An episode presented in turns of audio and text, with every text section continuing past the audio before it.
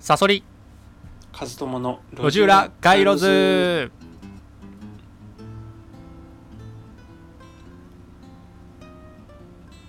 このラジオはストーリーテラーを自称するストーリー研究家赤いサソリと大学で哲学を専攻していたブロガー本業編集者の和友さんの2人でお送りします。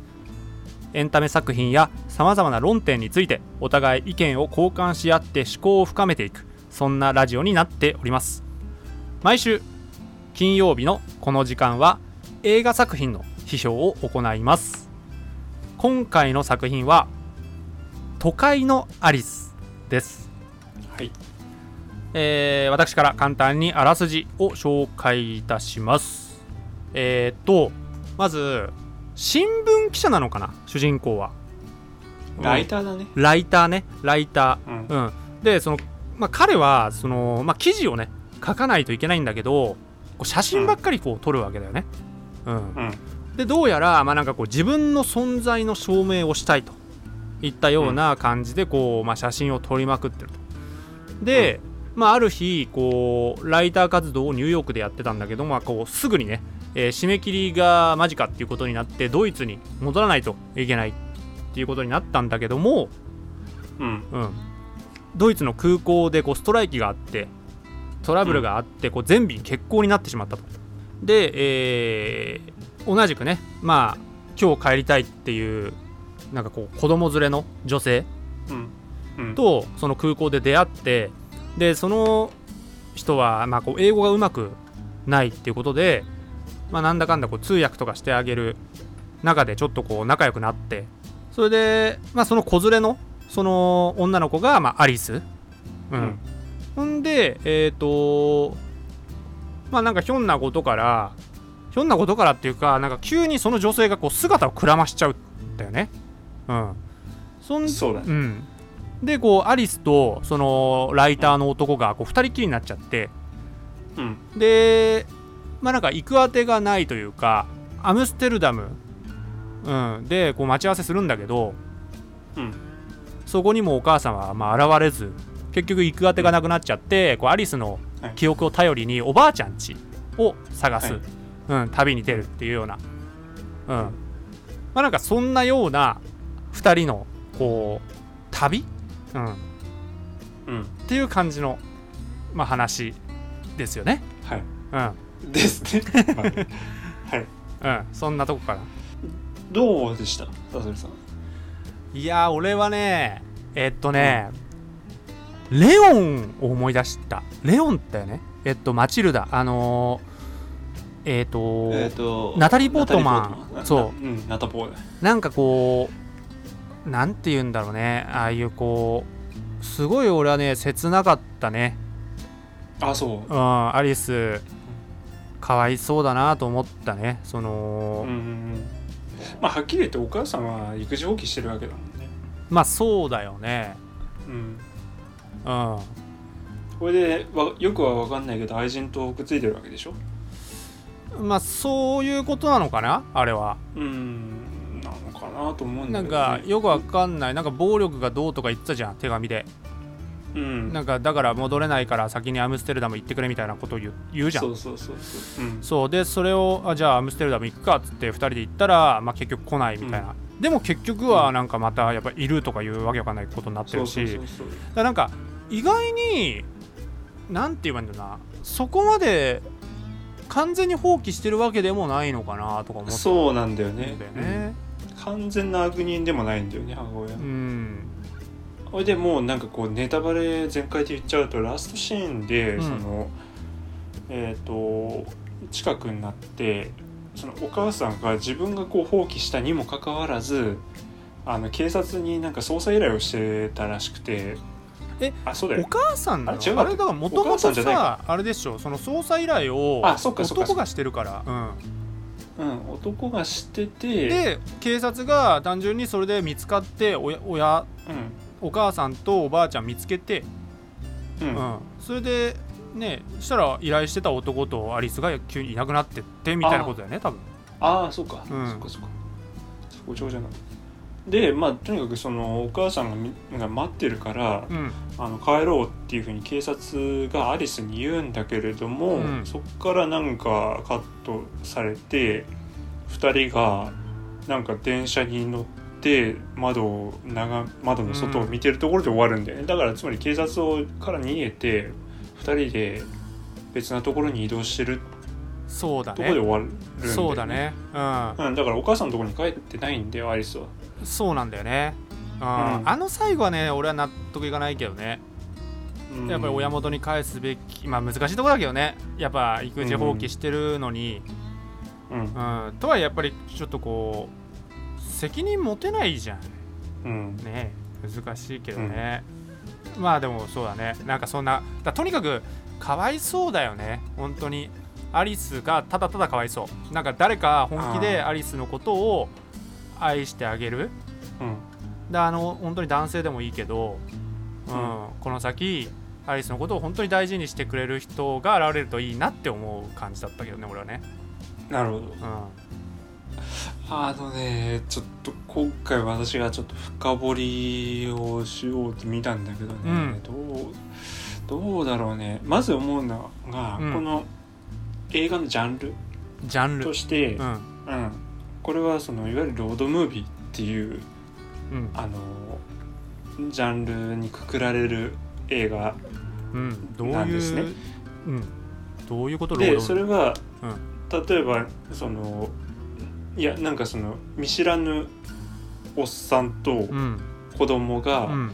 なんかひょんなきっかけであのある目的地までお使いしに行かなければいけなくて、はいはい。なんか最初はブツブツ文句言いながらも、うん。あの目的地に着く頃にはなんかすごくもう2人別れるのが惜しくてさすごく仲良しになってるんだけども結局その2人はまあ別れるみたいなさ。うんうん。もしくはその,、うん、そのある目的地にその仲間が集ってあのずっと旅行しするっていうよううなん感じで。あちなみにちなみにさ、うん。あのレオンもさ結構同じ構図だったりするじゃん。レオンはってそんなだったっけ、まあいや構図としてはねだから要はうん。あのーえっ、とねあれは別に育児放棄じゃないんだけど殺されちゃうんだよね、うんうんうん。でそれで引き取るわけだよね。それ引き取らざるを得ないような状況になっちゃってそれうん。で最初はなんか嫌々だったんだけどだんだんだんだんなんかこう仲良くなってそね。その心開いていくみたいなことなんだけど、あれもロードムービーっていうの、いや言わ別ないの。にロードロードじゃないもんね。ロードロードじゃないから、うん。じゃあ基本的にそのロードムービーっていうのはその旅してないといけない。場所？場所？そうそうそうあじゃあ、うん。その景色を楽しむとかそういうこと？まあそれもすあるね。確かになんかその車のさ窓からの映像とか多いもんね。電車の映像とか、そうそうそうそう。あのー例えば「スタンドバイミーとかさ。いやわかんないな。あーそうなんだ。スタンドバイミー。ええ。ロードムービー、あのーロードムービーザ・ロードムービー一番有名なロードムービーは？といえば？うわいやスタンドバイミーじゃない。スタンドバイミーか。の、うん、もしくはペーパームーンとかさ。いや見てない。あわかった。俺あれだ。マッドマックス。まあマッドマックスはロードムービーでしょ。ずローっと旅してんじゃん。あデスロードだからね、れ デスロード？別にロードでもいいじゃん別に。うん、ロードでしょ。デスロードムービーだよ別に。いいあれロードムービーじゃないのあれ？ロードムービーじゃないと思うむずいね定義ロードムービーの、ロードムービー俺あんま見たことないかもしれないじゃないと思う。あのああんまないんだ。そうたけしの菊次郎の夏とかもそうだと思うけど。いや見たことないね。へうえ、ん。なんかこう基本的に青春みたいな感じで。青春青春っていうかちょっとなんかうん儚いみたいなのん。がある気がするんだけど、そううんそれでさなんか、うん。うん、アメリカ映画とか日本映画とかでは僕もちょくちょくたまに見てさうん。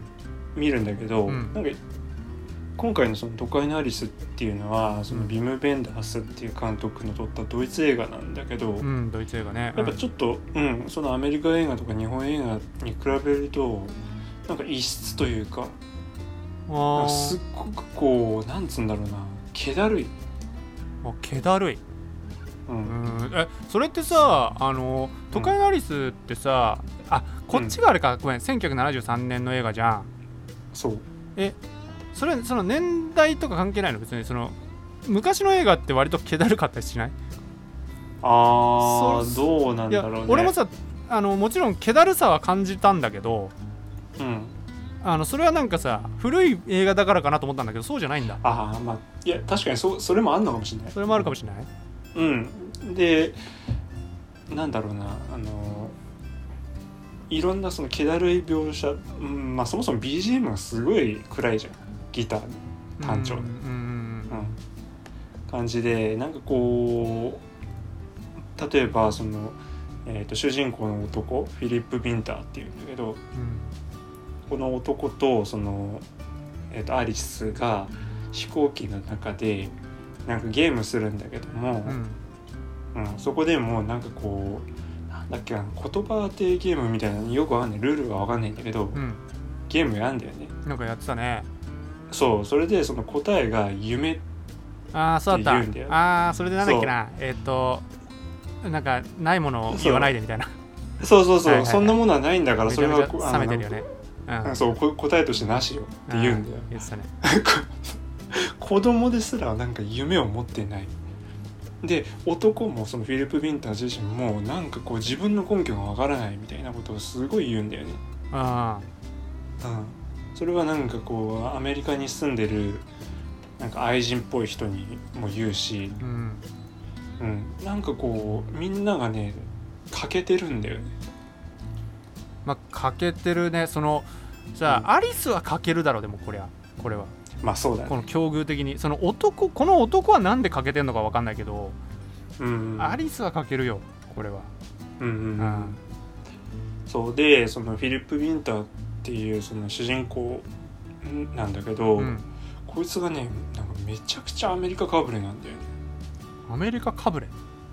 うん。あなんかねここの映画がねすごくこうなんかね なんて言うんだろうな。なんか例えばし主人公あはそのモーテル？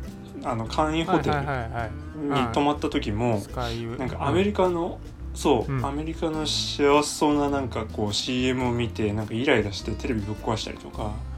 あれ CM を見てムカついたのか。ああれよく分かんなかったな。へえそうなんだ。うん。なるほどね。テレビこれでなんかぶっ壊したね。うん。他にもいろいろこうアメリカに憧れてる描写がうん多くて。憧れてる。うんそう例えばそのチャック・ベリーっていうロック。あライブ行ってたロックンねロールの、うん。そうそう。ライブここの人はもうロックンロールのまあなんかプレスリーとかと同じ世代で、うん。あの創始者みたいな人で、うん。まあ、だからアメリカの象徴なんですよ、へうん、でそれを見てなんか元気づけられたりとかしてさ、えそうだね。うんうんううん。ん、であのーえっ、と終盤に、えー、と男がこう新聞を読むんだけど、ん。そうするとジョン・フォードが亡くなったっていうふうに書かれてるんだよね。はいはいはいはいうんうん、書かれてる、ね、終そう。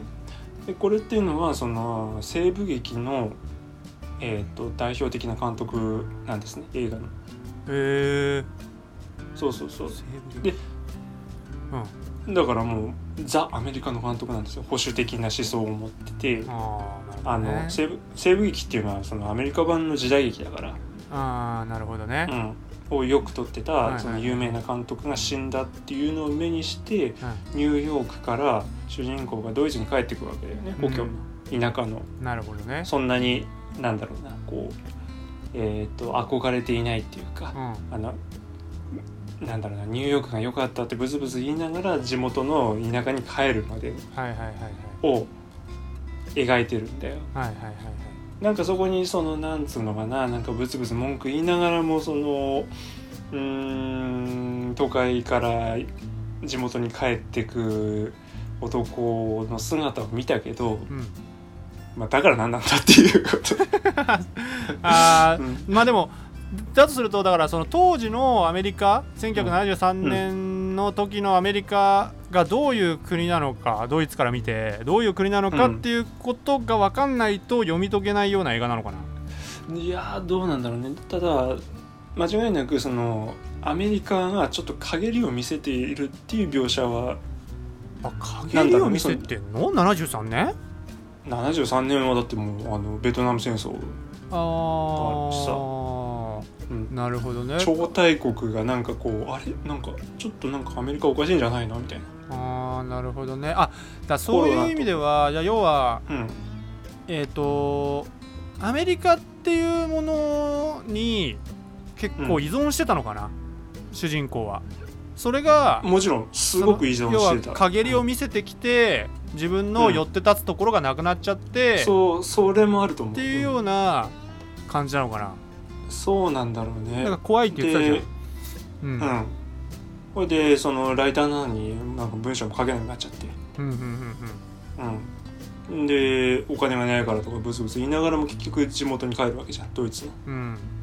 うん。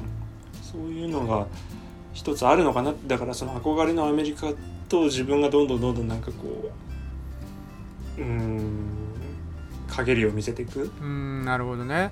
のが描かれる。っていうのが一つあって、うん。うん、あともう一つねなんかこうやっぱ最初はこれちょっと拡大解釈かなって思っあ今ではその拡大解釈かなと思ったんだけど、なんかさなんであんなアリスさうん。そのしめっちゃ食欲あんじゃん。食欲？あー食欲、ううんんまあ、確かにお腹空いてる。うんもうずーっとお腹空いてんだあよ。まあ言われてみればそうだね。うん。そうそうそう。なんかこういうところ意味あんのかなと思ってそあのなるほどね。みんながこう欲望を持っているっていうか。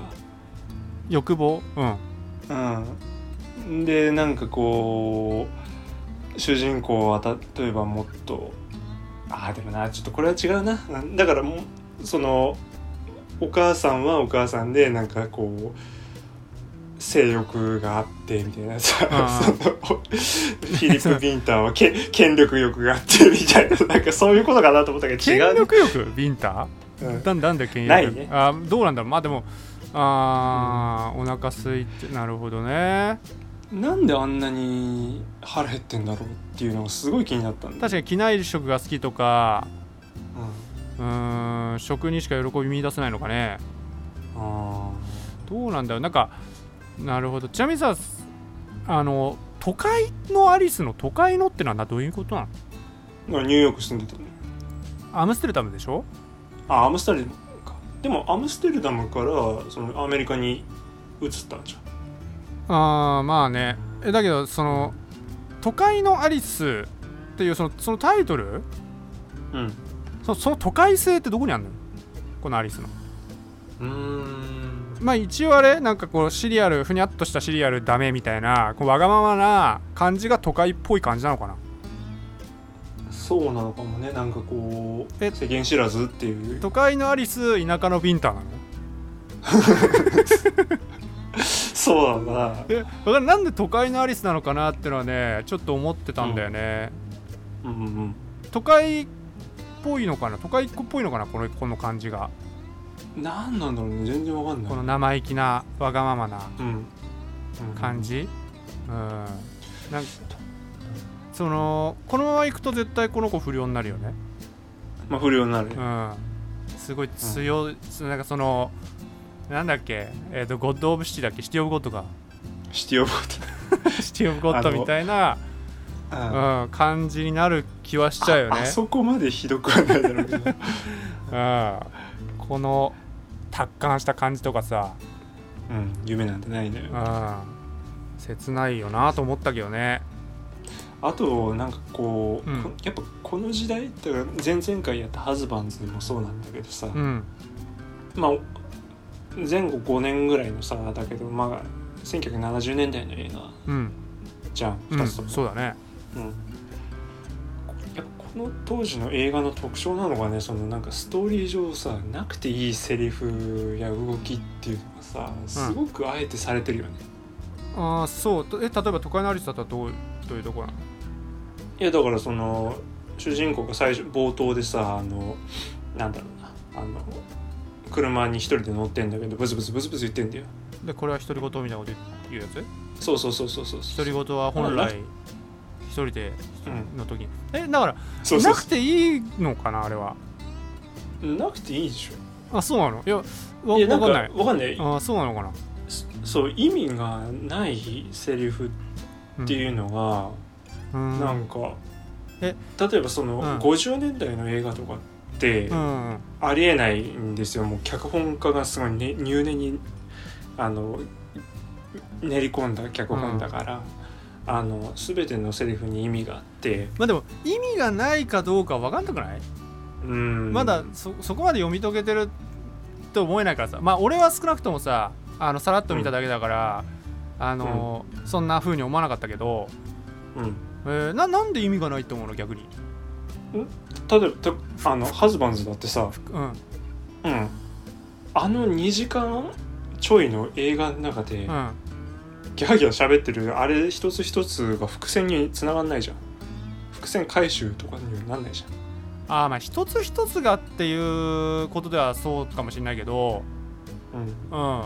そあのなんかこう即興全体を通して、うん。そうそうそうそうそう。それが逆にあのこれが現実なんだとかこれがリアルなんだっていうことにつながるんだろうけど、うん。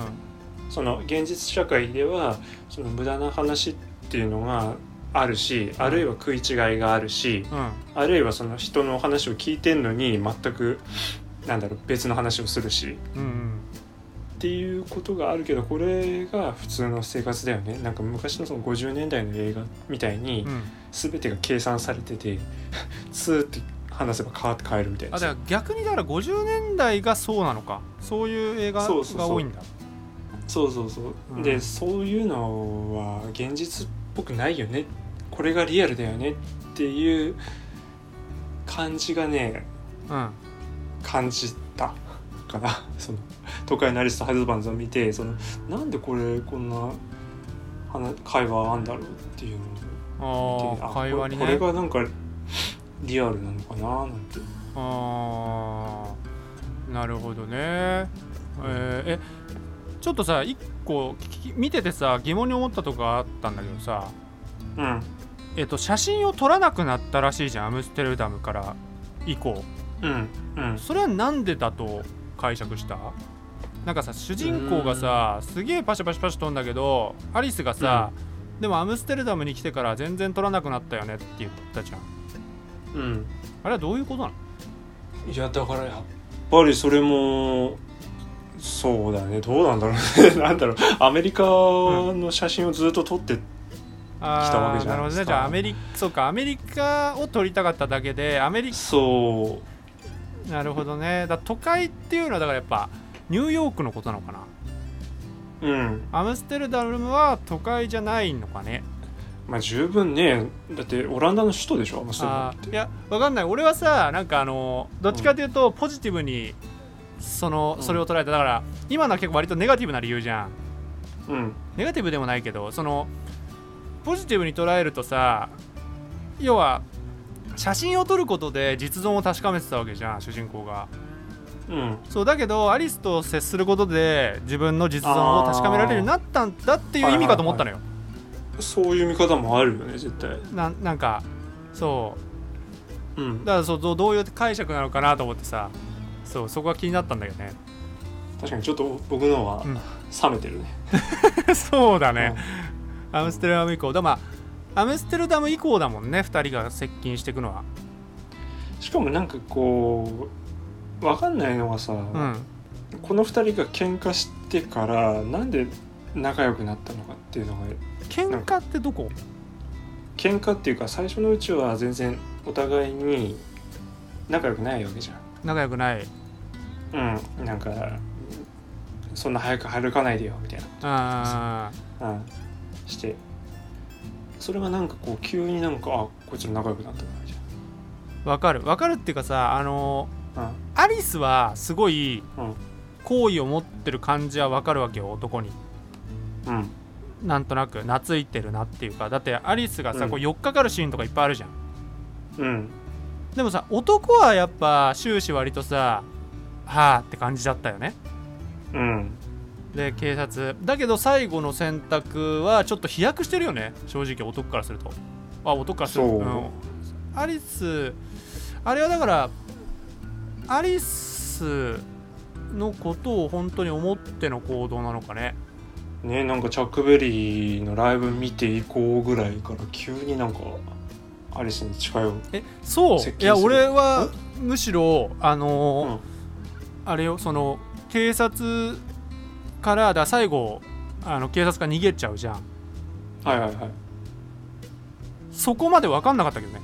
あのあ男側がアリスに対して。だってその直前までずっとなんか本当にもうさアンステルダムじゃなかったとかさ、うん。言われた時にさお前俺が喜んでさアムステルダム行ってると思ってんのかとか仕事があんだよとか言ったりとかさうんうんうん。するしうんなんかでその後アムステルダムからなんとか通りとかなんかいろいろ行くじゃん。おばあちゃんち、うん。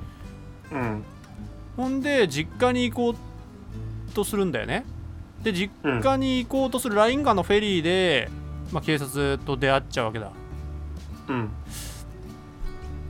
うんだからやっぱりあんまりねねなんかこう いつあれあこんな仲良くなったんだみたいな。うんなんかだから男がよくわかんないよね。男があんまり何考えてるのかわかんなうん。い終始。ううん。ん、だ俺はなんか男側のキャラクターにそんな魅力を感じなかったから、そうだね。なんかそのアリスがついていっちゃうのがなんか大丈夫かなと思ったけどね、こんこいつ。こい大丈夫かなっていう。でもただ親に戻るのもかわいそうだしうん。本当に救いようねえなこの子かわいそうだなっていう感じだったけどね、あうん、だって男もね正直頼りないよこれ。あ頼りないね。頼りないよね。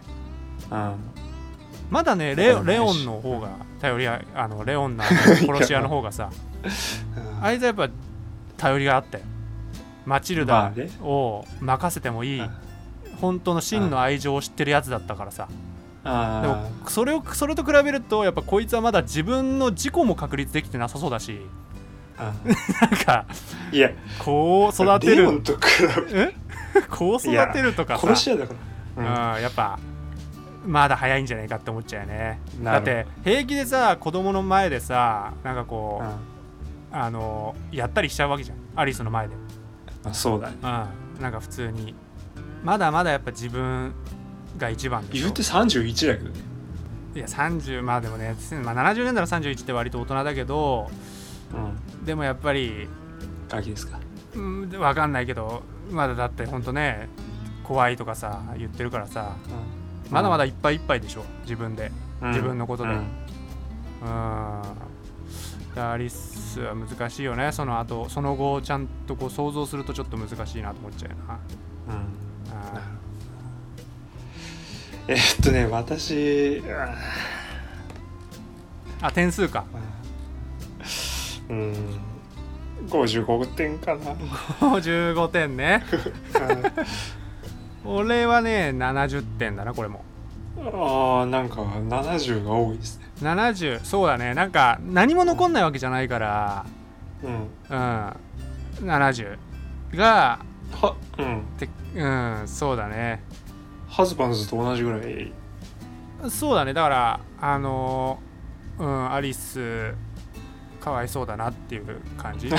そこそこに尽きる、そこに尽きる本当に。なんかどうにもなんないよね。うん。うん。出会う大人が悪すぎる。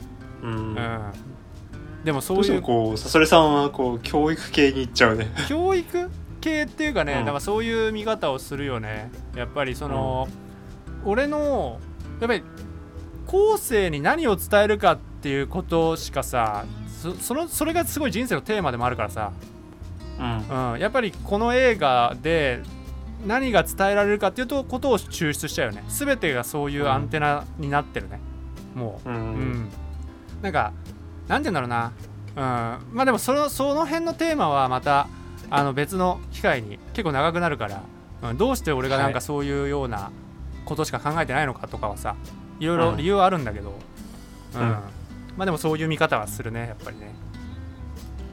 わかりました、うん。